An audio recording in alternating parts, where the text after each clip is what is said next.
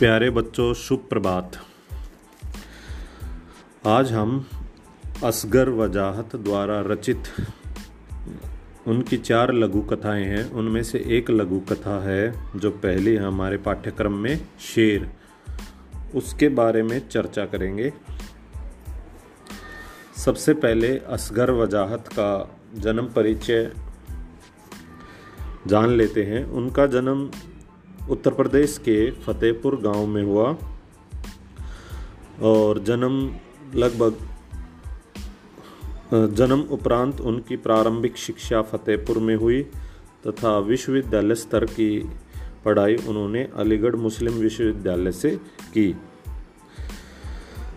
तो थोड़े वर्षों के पश्चात लेखक ने लेखन कार्य प्रारंभ कर दिया था और पत्र पत्रिकाओं में भी लेखन कार्य किया। बाद में दिल्ली के जामिया मिलिया विश्वविद्यालय में अध्यापन कार्य भी करने लगे। और वजाहत जी ने कहानी, उपन्यास, नाटक तथा लघु कथा लिखी। साथ ही साथ फ़िल्मों और धारावाहिकों के लिए पटकथा भी वो लेखन पटकथा लेखन कार्य भी किया करते थे। अब उनकी हम रचनाएँ कुछ जान लेते हैं, जो उन्होंने मुख्य तौर पर लिखी। उनकी प्रमुख रचनाओं में दिल्ली पहुँचना है, स्विमिंग पूल, सब कुछ, सब कहाँ कुछ, आदि बानी, मैं हिंदू हूँ, जो उनका कहानी संग्रह है। फिरंगी लौट आए, इन्ना की आवाज़, वीर गति, समीदा, जिस लाहौर नहीं देखा, अकी नाम का नाटक लिखा। रात में जागने वाले, पहर दोपहर तथा सात आसमान। कैसी आग, आगी लगाई नामक उपन्यास प्रमुख हैं। उनकी भाषा शैली की विशेषताओं के बारे में प्रमुख तौर पर उनकी भाव्य व्यक्ति थी वो। स्पष्ट थी, सबल थी और भाषा में गंभीरता का पुट था और साथ ही साथ व्यंग्यात्मकता शैली में लिखने में वो सिद्धहस्त थे। व्यंग्यपूर्ण ढंग से अपनी बात कहने में वो सहज थे। और इसके साथ साथ मुहावरों का तदभद बहुत शब्दों का प्रयोग करने से उनकी भाषा में सहजता और सादगी आ गई थी। असगर वजाहत ने गज़ल की कहानी, एक वृत्त चित्र आया था, उसका निर्देशन कार्य भी किया। तथा एक बूंद बूंद नामक धारावाहिक का लेखन भी किया है। हमारे पाठ्यक्रम में उनकी चार लघु कथाएँ हैं। शेर, पहचान, चार हाथ और साजा नाम की। तो जो शेर है उसके बारे में आज हम चर्चा करेंगे। उसके बारे में आज ये मैंने आपके समक्ष प्रस्तुत करना शुरू किया है। ठीक है? तो शेर का जो लघु कथा है, वो लेखक व्यंग्यपूर्ण ढंग से सत्ता के बारे में कुछ बातें आप लोगों के सामने रखना चाहता है। शेर एक प्रतीकात्मक शब्द है, जो कि सत्ता का प्रतीक है। और व्यवस्था का प्रतीक है और शेर के पेट में जंगल के जानवर, सभी जानवर, किसी न किसी प्रलोभन प्रलोभन मतलब लालच के चलते समाते जा रहे हैं। ऊपर से देखने पर शेर कैसा लगता है? अहिंसावादी न्याय प्रिय लगता है। बुद्ध, गौतम बुद्ध जो कि शांति का प्रतीक है, उनका अवतार प्रतीत होता है। पर जैसे ही लेखक उसके मुँह में प्रवेश न करने का इरादा करता है तो शेर अपनी असलियत में आ जाता है और दहाड़ता हुआ उनकी ओर झपटता है। तात्पर्य यह है कि सत्ता तभी तक खामोश रहती है जब तक सब उसकी आज्ञा का पालन करते रहें। जैसे ही कोई उसकी व्यवस्था पर उंगली उठाता है या उसकी आज्ञा मानने से इनकार करता है वह खूंखार उठ हो उठती है और विरोध में उठे स्वर को कुचलने का प्रयास करती है। इस कहानी के माध्यम से लेखक ने सुविधा भोगियों, छदम क्रांतिकारियों, अहिंसावादियों और सह अस्तित्ववादियों के ढोंग पर भी प्रहार किया है। मतलब ढोंगी व्यक्तियों पर। सुविधा भोगी मतलब जो सिर्फ़ अपनी सुविधा को देखते हैं, उनके लिए अगर कोई चीज़ मिल जाती है तो वो सुविधा भोगी होता है। अपने सुविधा को देख कर ही कई लोग होते हैं ना, जो सुविधा संपन्न होते हैं और सुविधा को देख के ही कोई कार्य करते हैं। अगर उनको कहीं भी फ़ायदा मिलता है तो उसी की तरफ़ झुक जाते हैं, चाहे वो बात अन्यायपूर्ण हो, गलत हो। उनको अपना फ़ायदा होता है। तो ऐसे लोगों को सुविधा भोगी बोला जाता है। छदम मतलब झूठे। जो दिखावा करते हैं क्रांतिकारी होने का, या बोलते हैं ना कि हम सभी के साथ हैं, लेकिन असली मकसद उनका अन्य होता है। तो ऐसे लोगों को छदम क्रांतिकारी बोला जाता है। अहिंसावादी दिखाई देते हैं कई व्यक्ति झूठे। सह अस्तित्ववाद। अस्तित्व मतलब इंसान का होना। सह अस्तित्व मतलब सभी को साथ लेकर चलना, सभी का सभी के फ़ायदे की बात करना सभी के साथ आगे बढ़ना सभी को आगे लेकर चलना तो उसको सह अस्तित्ववाद। तो ये जो भी लोग ढोंगे ढोंगी होते हैं पाखंडी होते हैं और देखने में कुछ होते हैं और करने में उनके कर, कर्तव्य अलग होते हैं वैसे लोगों के ढोंग पर इस कथा में प्रहार किया गया है। तो शेर क्या है यहाँ? प्रतीक है, सत्ता का प्रतीक है। इसके बारे में लेखक ने बताया है। तो आइए एक बार हम इसको पढ़ लेते हैं, इस लघु कथा को, कि लेखक ने क्या कहा है। लेखक अपने आत्मकथात्मक शैली में बोलते हुए कहते हैं, मैं तो शहर से या आदमियों से डर कर जंगल इसलिए भागा था कि मेरे सिर पर सींग निकल रहे थे और डर था किसी न किसी दिन कसाई की नज़र मुझ पर ज़रूर पड़ जाएगी। जंगल में मेरा पहला ही दिन था जब मैंने बरगद के पेड़ के नीचे एक शेर को बैठे हुए देखा। तो बेटा ये शुरुआत की पंक्तियों से ही आपको नज़र आ रहा है कि लेखक व्यंग्यपूर्ण शैली में अपनी बात रख रहे हैं कि शेर एक हिंसक जानवर होता है, उसकी प्रकृति होती है हिंसा करने की तो वो कैसे अहिंसावादी हो सकता है? तो उसकी नज़र जब वो जंगल में भाग कर आता है तो पहले ही दिन उसने बरगद के पेड़ के नीचे एक शेर को बैठे हुए वो देखता है। तो शेर का मुँह खुला हुआ था। शेर का खुला मुँह देखकर मेरा जो हाल होना था वही हुआ। यानी मैं डर के मारे एक झाड़ी में छिप गया था। अब शेर जो जानवर होता है, वो कितना खूंखार होता है, उसकी प्रकृति ही ये होती है। उसको भगवान ने बनाया ही ऐसा है कि वो मांस मांसाहारी होता है और अपने से कमज़ोर जानवर पर झपट कर अपनी भूख शांत कर लेता है। तो लेखक का भी वही हाल हुआ कि जब वो पहली बार शेर को देखता है तो वो डर के मारे कहीं झाड़ी के पीछे जाकर छिप जाता है। मैंने देखा कि झाड़ी की ओट भी गजब की चीज़ है। अगर झाड़ियाँ ना हो तो शेर का मुँह ही मुँह हो और फिर उससे बच पाना बहुत कठिन हो जाए। कहने का अर्थ है कि झाड़ियाँ लेखक छिप कर बैठ गया तो इसलिए वो उसके गुस्से से बच गया। कुछ देर बाद मैंने देखा जंगल के छोटे मोटे जानवर एक लाइन से चले आ रहे हैं और शेर के मुँह में घुसते चले जा रहे हैं। शेर बिना ढीले डुले, बिना चबाए जानवरों को गटकता जा रहा है।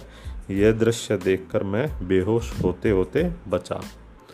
अब शेर बेटा यहाँ एक प्रतीक के तौर पर इस्तेमाल किया गया है।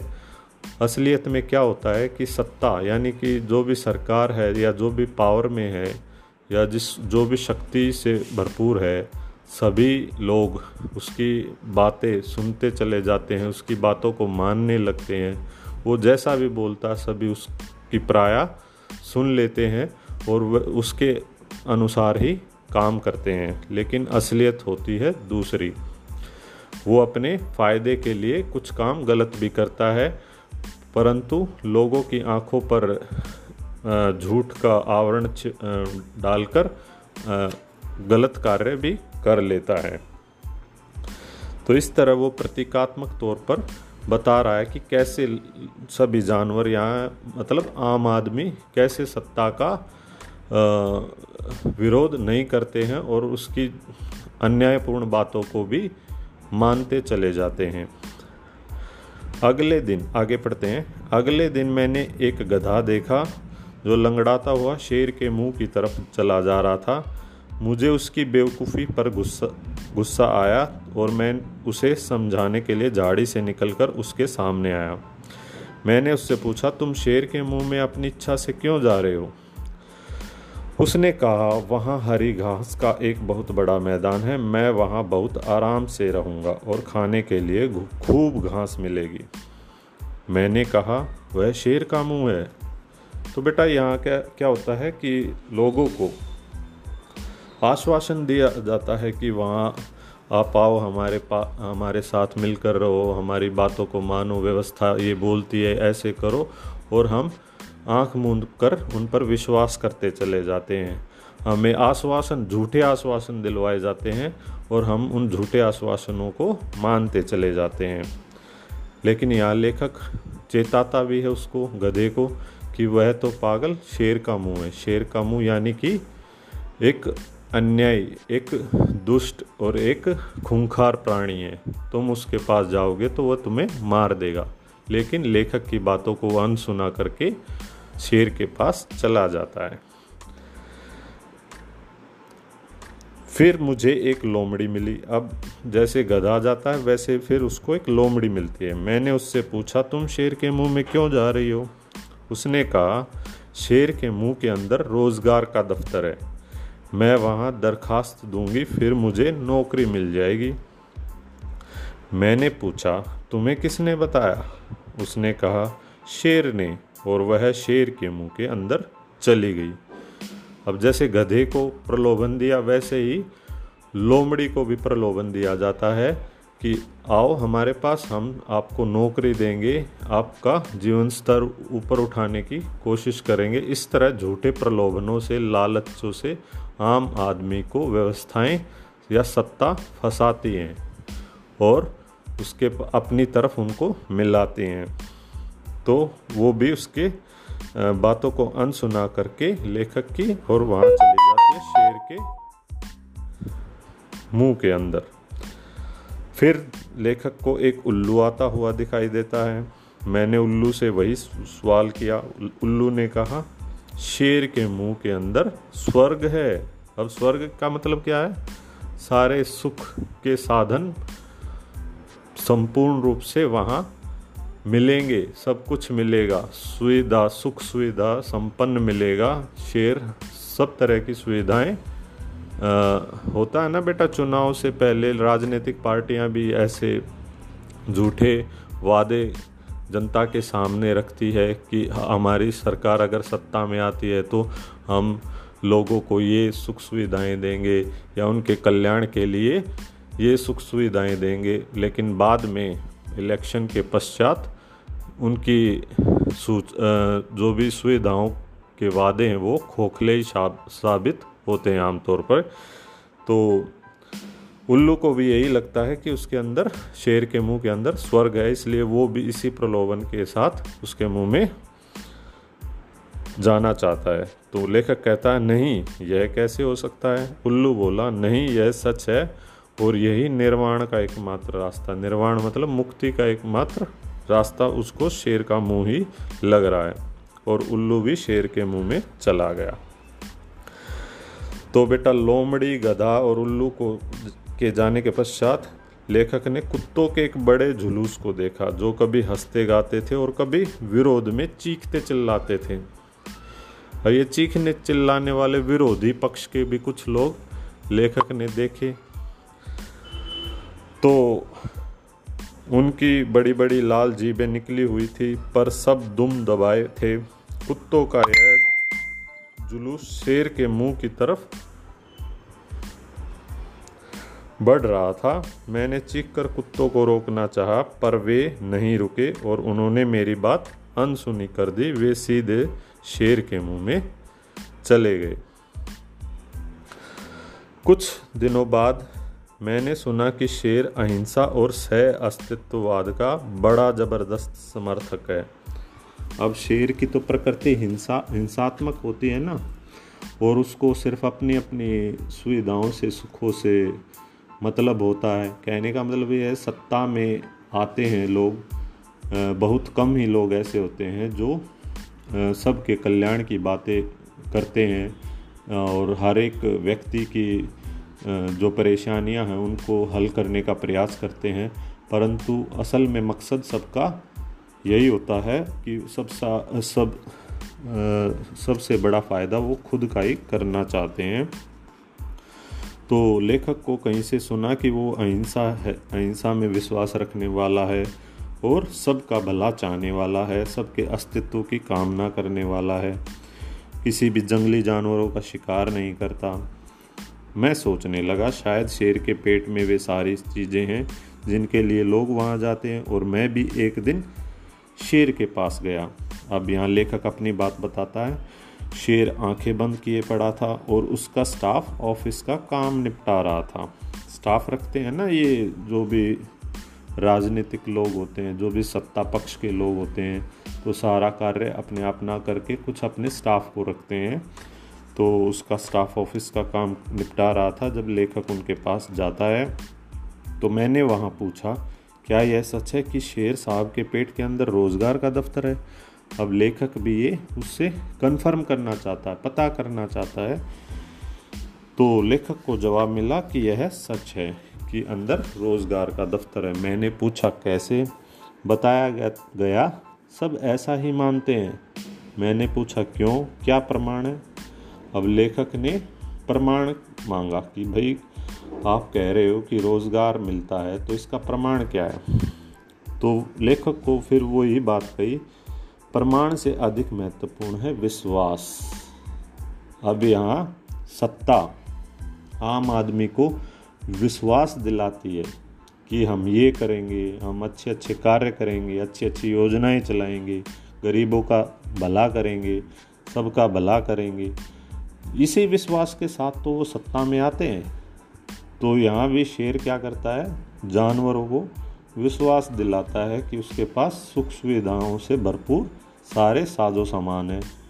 तो शेर और जंगली जानवर, ये तो सिर्फ़ एक प्रतीकात्मक रूप से लेखक ने लिया है, लेकिन लेखक कहना चाह रहा है कि सत्ता विश्वास दिलाती है। तो लेखक जब प्रमाण माँगता है कि भाई क्या प्रूफ है कि आप ये सारी सुख सुविधाएँ देंगे तो लेखक को बताया जाता है कि प्रमाण से अधिक महत्वपूर्ण है विश्वास। फिर लेखक पूछता है और ये है बाहर जो रोज़गार का दफ्तर है, उसको बताया जाता है मिथ्या है, ये तो झूठा है, ये तो विश्वास ही दिला रखा है। मैंने कहा, तुम मुझे उल्लू नहीं बना सकते, वह शेर का मुँह है, शेर के मुँह और रोज़गार का दफ्तर का अंतर मुझे मालूम है, मैं इसमें नहीं जाऊँगा। तो लेखक, एक बुद्धिजीवी वर्ग से होता है, वो सत्ता पक्ष की सारी बातें समझता है और जिनके पास शक्ति होती है, वो उनकी बातें समझता है और जानता है कि ये सब मिथ्या भ्रम है, सबको बहकाने का, या ये झूठे आश्वासन देने की सबकी चाल होती है तो वह उनकी बातों में नहीं आता।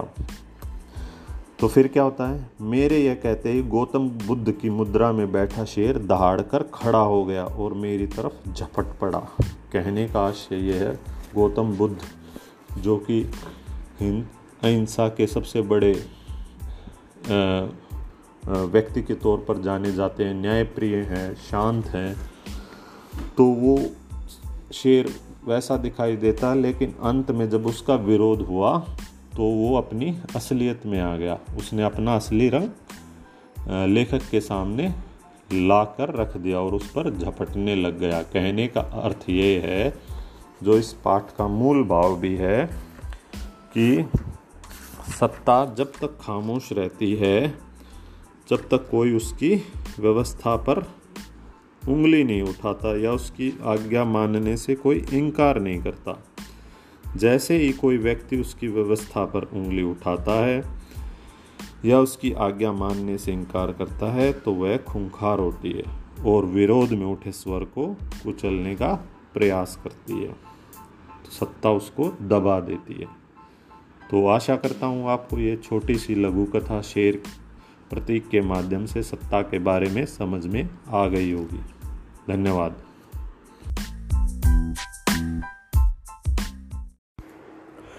प्यारे बच्चों, आप सब कैसे हो? आशा करता हूँ आप सब ठीक होगे। आज हम असगर वजाहत जी का दूसरा निबंध पहचान के बारे में चर्चा करेंगे। पहले निबंध में हमने शेर के बारे में पढ़ा था। शेर के बारे में जो लघु कथा थी, जो कि प्रतीकात्मक और व्यंग, व्यंग्यात्मक लघु कथा थी, और उसके बारे में हमने पढ़ा था। अब दूसरी हमारी लघु कथा का नाम है पहचान। पहचान में राजा को बहरी, गूँगी और अंधी प्रजा पसंद आती है। राजा, जो कि प्रजा प्रशासन करता है, उसको ऐसी प्रजा पसंद है जो कि अंधी हो, गूँगी हो और बहरी हो। जो बिना कुछ बोले, बिना कुछ सुने और बिना कुछ देखे उसकी आज्ञा का पालन करती रहे। असगर वजाहत जी ने इस कथा के माध्यम से भी प्रतीकात्मक तौर पर इस सच्चाई की पहचान कराई है कि भूमंडलीकरण और उदारीकरण के दौर में प्रगति और उत्पादन से के सभी साधनों पर राजा अपनी पकड़ रखना चाहता है। राजा यहाँ पर प्रतीकात्मक रूप से सरकार के लिए संबोधित है कि वह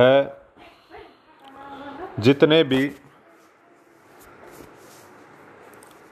वह जितने भी उत्पादन के सभी साधनों पर अपनी मज़बूत पकड़ करना चाहता है और उसके उसका कोई विरोध ना करे और बिना कुछ बोले बिना कुछ सुने सब कुछ उसकी बात मानी जाए और उसकी आज्ञा का पालन उसकी जन, जनता करती रहे। तो इस तरह वह लोगों के जीवन को स्वर्ग जैसा बनाने का झांसा देकर अपना जीवन स्वर्ग जैसा बना लेता है। वह जनता को एकजुट होने से रोकता है और उन्हें बुलावे में रखता है। जनता अगर एकजुट हो जाएगी तो उसका विरोध कर सकती है और उन्हें बुलावे में रखता है। इस तरह वह उसकी सफलता का राज भी यही है। इसलिए पहचान एक प्रतीकात्मक तौर पर लोगों की पहचान ख़त्म करने का राजा का मकसद है। आशा करता हूँ कि आपको यह कथा पसंद आएगी। हम इसको एक बार पढ़ लेते हैं।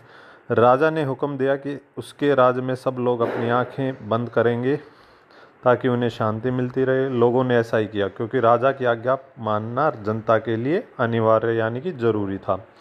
जनता आँखें बंद किए किए सारा काम करती थी और आश्चर्य की बात यह है कि काम पहले की तुलना में बहुत अधिक और अच्छा हो, होने लगा। फिर राजा ने हुक्म किया कि लोग अपने अपने कानों में पिघला हुआ शीशा डलवा लें। अब पिघला हुआ शीशा डलवाने का अर्थ यह नहीं है कि असलियत में ही शीशा डलवा ले। कहने का अर्थ यह है कि सब लोग अपने कानों को बंद रखें, क्योंकि सुनना ज़रूरी नहीं है ज़िंदा रहने के लिए।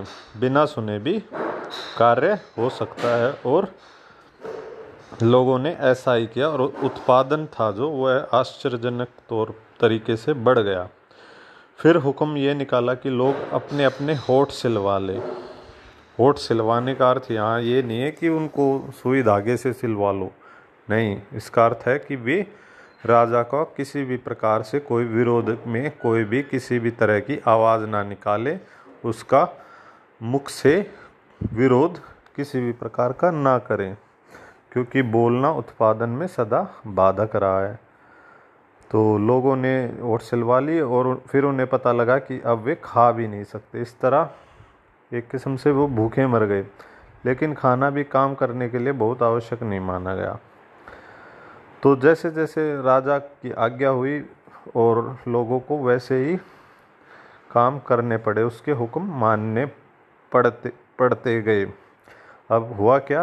राजा दिन प्रतिदिन प्रगति के नए शिखर पर पहुँच गया।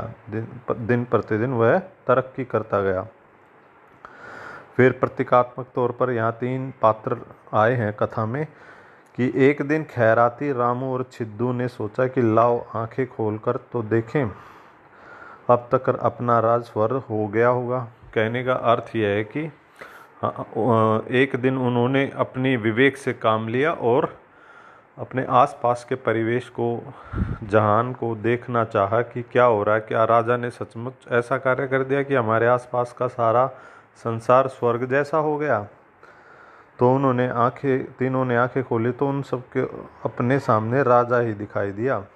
वे एक दूसरे को भी ना देख सके। कहने का अर्थ ये है, उन्होंने अपनी पहचान भी गवा दी और सिर्फ़ उनको चारों तरफ़ राजा ही दिखाई दिया। राजा उनकी उनकी तीनों तरह की शक्तियाँ, बहरी, गूँगी और अंधी करके उनको क्षीण कर दिया। वो अपनी पहचान को उन्होंने खो दिया और राजा स्वर शक्तिमान बन गया। कहने का अर्थ यह है कि उत्पादन के और भूमंडलीकरण के दौर में जो मालिक लोग होते हैं, उनको इस तरह के मज़दूर चाहिए या इस तरह के इंसान चाहिए जो उनके काम का विरोध ना करते रहो। वे सिर्फ़ अपने काम से मतलब रखें, वो कुछ गलत चीज़ों को ना देखें ना उनके बारे में कुछ भी सुने और ना किसी भी तरह का वो विरोध कर पाए। तो इस तरह उन लोगों ने अपनी पहचान गवा दी और राजा की सफलता का भी यही राज है और राजा दिन प्रतिदिन स्वर शक्तिमान होता चला गया और सबसे आगे विश्व में बढ़ गया। तो ये छोटी सी लघु कथा है। आशा करता हूँ आप लोगों को समझ में आ गई होगी। धन्यवाद।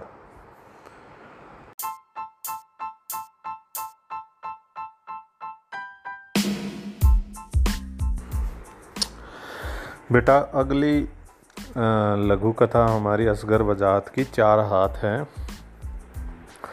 चार हाथ पूंजीवादी व्यवस्था में मजदूरों के शोषण को प्रस्तुत करने वाली एक लघु कथा है। पूंजीवादी व्यवस्था जिसमें उद्योगपति तरह तरह के हथकंडे अपनाते हैं, जिससे वो अपना उत्पादन दिन प्रतिदिन बढ़ा सकें, लेकिन वो दूसरी तरफ़ अपने मज़दूरों के कल्याण के लिए कुछ भी नहीं सोचते और उनका दिन प्रतिदिन शोषण करते चले जाते हैं।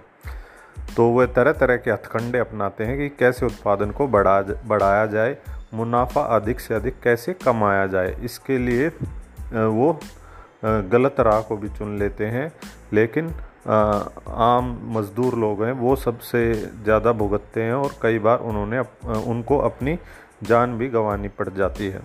तो इस तरह की व्यवस्था मज़दूरों के विरोधी होती है और उनको मुनाफे का या कोई लाभ का कोई भी हक नहीं मिल पाता है।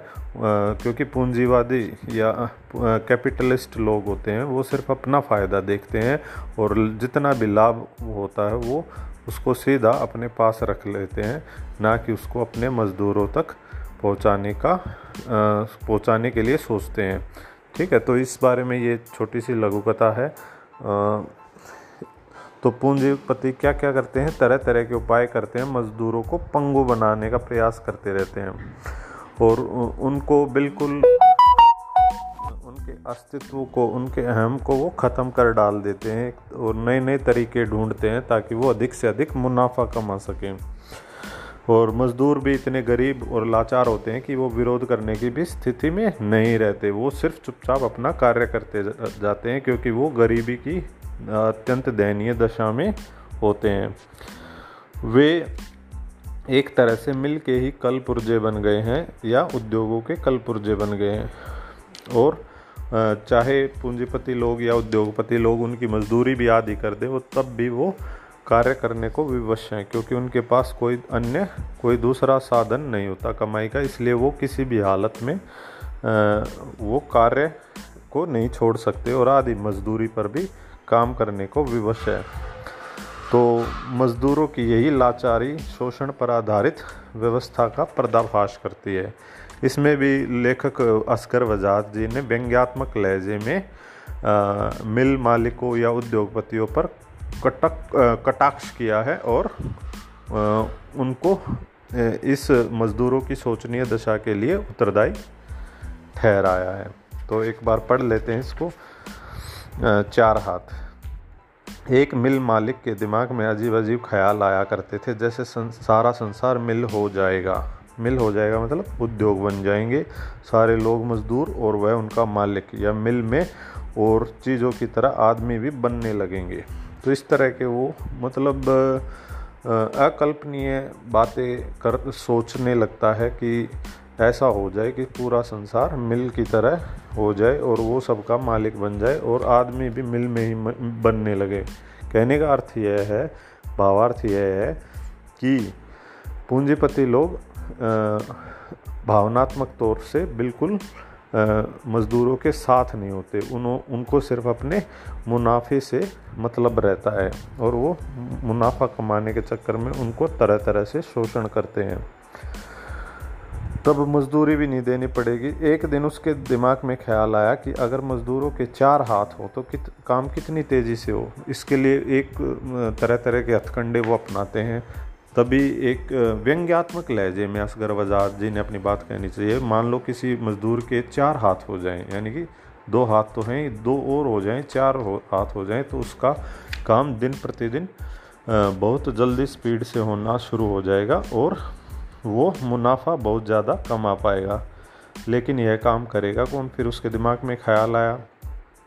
तब उसने सोचा वैज्ञानिक करेंगे इसलिए उसने वैज्ञानिकों को मोटी तनख्वाह देकर यह काम सौंप दिया। लेकिन वैज्ञानिक भी तनख्वाह पाकर क्या हो गए? नौकरी बन गए और उनका उन्होंने कई साल तक इस पर कार्य किया, शोध किया और बाद में वैज्ञानिकों ने कहा कि ये ऐसा तो हो ही नहीं सकता, ये तो असंभव कार्य है ये किसी आदमी के चार हाथ हो जाएँ। तो वह मिल मालिकों को से, मिल मालिक वैज्ञानिकों से नाराज़ हो गया और उन्हें नौकरी से निकाल दिया और अपने आप इस काम को पूरा करने के लिए जुट गया। फिर उसने क्या किया? उसने कटे हुए हाथ मंगवाए और अपने मज़दूरों के फिट करवाने चाहे, पर ऐसा हो ही नहीं सकता। जो चीज़ उसने सोची, ऐसी हो ही नहीं सकती। तो फिर लकड़ी के हाथ मंगवाए, लकड़ी के हाथ नहीं जुड़ सकते। फिर उसने लोहे के मंगवाए, वो भी नहीं फिट हो सकते। तो क्या हुआ? अंत में कहने का मतलब यह है इसका भावार्थ इसके पीछे यह है कि उसने तरह तरह से मज़दूरों का शोषण किया। उनके कल्याण की बातें कोई नहीं सोची। उसने तरह तरह के काम, कार्य ऐसे किए कि मज़दूर के कल्याण से संबंधित कोई कार्य नहीं किया। सिर्फ़ अपने मुनाफे पर उसने ध्यान रखा, सिर्फ़ अपने लाभ पर कि वह अधिक से अधिक लाभ कैसे कमा सकता है। सिर्फ़ इसी पर उसने ध्यान दिया। जिसके कारण क्या हो गया? अंत में मजदूर अपनी जान गवा बैठते हैं, क्योंकि उन उन, वो लगातार शोष, शोषित होते चले जाते हैं और अंत में अपनी जान भी गवा बैठते हैं। फिर उसने जब वो इन चीज़ों पर नहीं कुछ कर पाया तो उसने क्या किया? उसने मज़दूरों की मज़दूरी आधी कर दी और दुगने मज़दूर रख लिए। मुनाफे का एक और हथकंडा अपनाया उसने। कि उसने मज़दूरी तो आधी कर दी। पहले जितनी मज़दूरी देता था ना, उससे आधी कर दी और मज़दूर दुगने रख लिए। होने को हो गए ना, डबल मज़दूर हो गए तो यानी कि चार ही हाथ हो गए और उसका उत्पादन फिर बढ़ने, बढ़ना शुरू हो गया। लेकिन उनकी मज़दूरी भी कम कर दी। कहने का आशय यह है कि तरह तरह के हथकंडे अपनाकर शोषण पर आधारित पूंजीपति व्यवस्था में मजदूरों का निरंतर शोषण होता रहता है। इसी के माध्यम से लेखक ने अपनी बात इस लघु कथा के माध्यम से कहना चाहिए। धन्यवाद।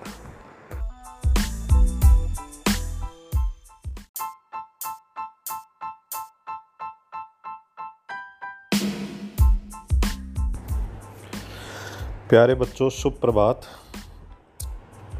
आज हम असगर वजाहत का अंतिम लघु कथा साझा के बारे में चर्चा करेंगे। इससे पहले हमने तीन लघु कथाएँ पढ़ ली हैं, शेर, पहचान, चार हाथ, और हमारी अंतिम है साझा।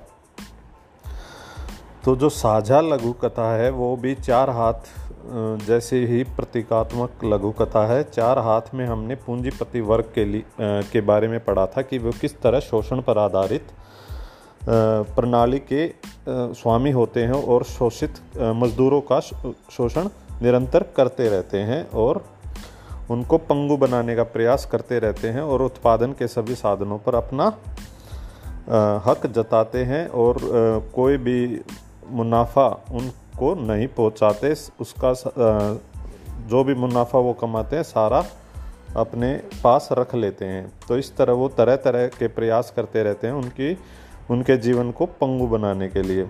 अब साझा में किसानों की बदहाली का वर्णन है इस लघु कथा में।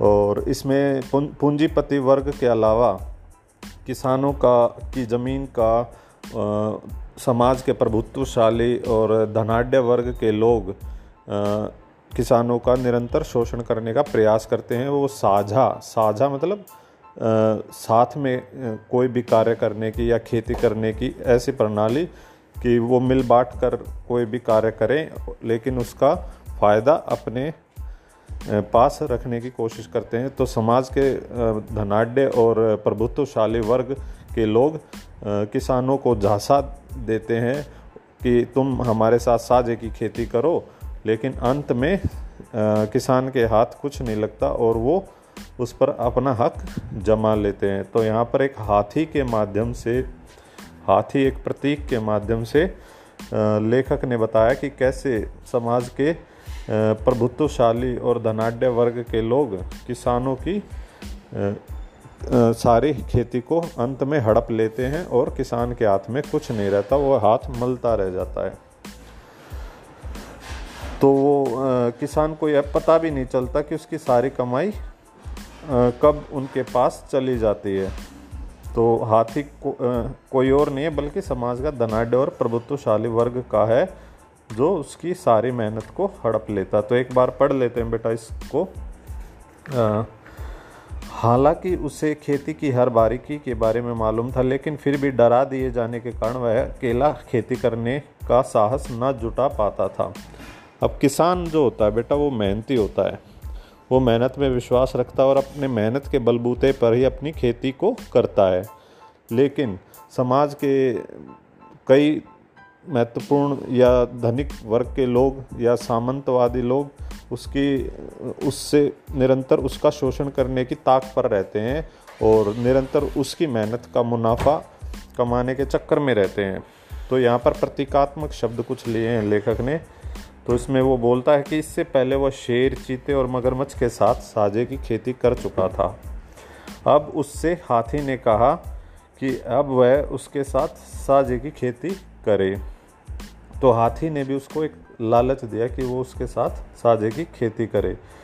किसान ने उसको बताया हाथी को कि साजे में उसका कभी गुजारा नहीं होता और अकेले वह खेती कर नहीं सकता, इसलिए वह खेती करेगा ही नहीं। तो किसान इतना परेशान हो चुका है कि वह एक बार तो यह सोचता है कि वो खेती करेगा ही नहीं, क्योंकि उसको मुनाफा उसका मिलता ही नहीं है। फिर उसने हाथी ने बहुत देर तक पट्टी पढ़ाई। पट्टी पढ़ाई का अर्थ क्या हुआ यहाँ? उसको बहकाया, उसको अपनी बातों में लिया और यह भी कहा कि उसके साथ साझे की खेती करने से यह लाभ होगा कि जंगल के छोटे मोटे जानवर खेतों को नुकसान नहीं पहुँचा सकेंगे और खेतों की अच्छी रखवाली हो जाएगी। किसान किसी न किसी तरह तैयार हो गया और उसने हाथी से के साथ मिलकर गन्ने की खेती करना चाहिए और गन्ना बो दिया उसने अपने खेतों में। और हाथी ने भी पूरे जंगल में जाकर एक किस्म से घोषणा कर दी कि उसका किसान के साथ गन्ने की खेती में साझा है और कोई भी वहाँ उसकी तरफ़ उसके खेतों को नुकसान ना पहुँचाए, नहीं तो अच्छा नहीं होगा। तो किसान निरंतर फ़सलों की सेवा करता रहा समय आने पर जब गन्ने तैयार हो गए या फ़सल पक गई तो वह हाथी को उसने खेत पर ही बुला लिया और किसान चाहता था कि फ़सल आधी आधी बांट ली जाए। जब उसने हाथी से यह बात की तो हाथी काफ़ी बिगड़ा। हाथी ने कहा, अपने और पराए की बात मत करो, यह छोटी बात है। हम दोनों ने मिलकर मेहनत की है, हम दोनों उसके स्वामी हैं। आओ हम मिलकर गन्ना खाएँ। किसान के कुछ कहने से पहले ही हाथी ने बढ़कर अपनी सूंड से एक गन्ना तोड़ लिया और आदमी से कहा, आओ खाएँ। गन्ने का एक छोर हाथी की सूंड में था और दूसरा आदमी के मुँह में। गन्ने के साथ साथ आदमी हाथी के मुँह की तरफ़ खींचने लगा तो उसने गन्ना छोड़ दिया। कहने का अर्थ ये है कि हाथी जो कि ताकतवर और प्रभुत्वशाली वर्ग को, का प्रतीक है, उसने उसको बहका कर उसकी सारी हड़प, सारी फ़सल को हड़प लिया। हाथी ने कहा, देखो, हमने एक गन्ना खा लिया। और इस तरह किसान और हाथी के मध्य फ़सल का बंटवारा हो गया।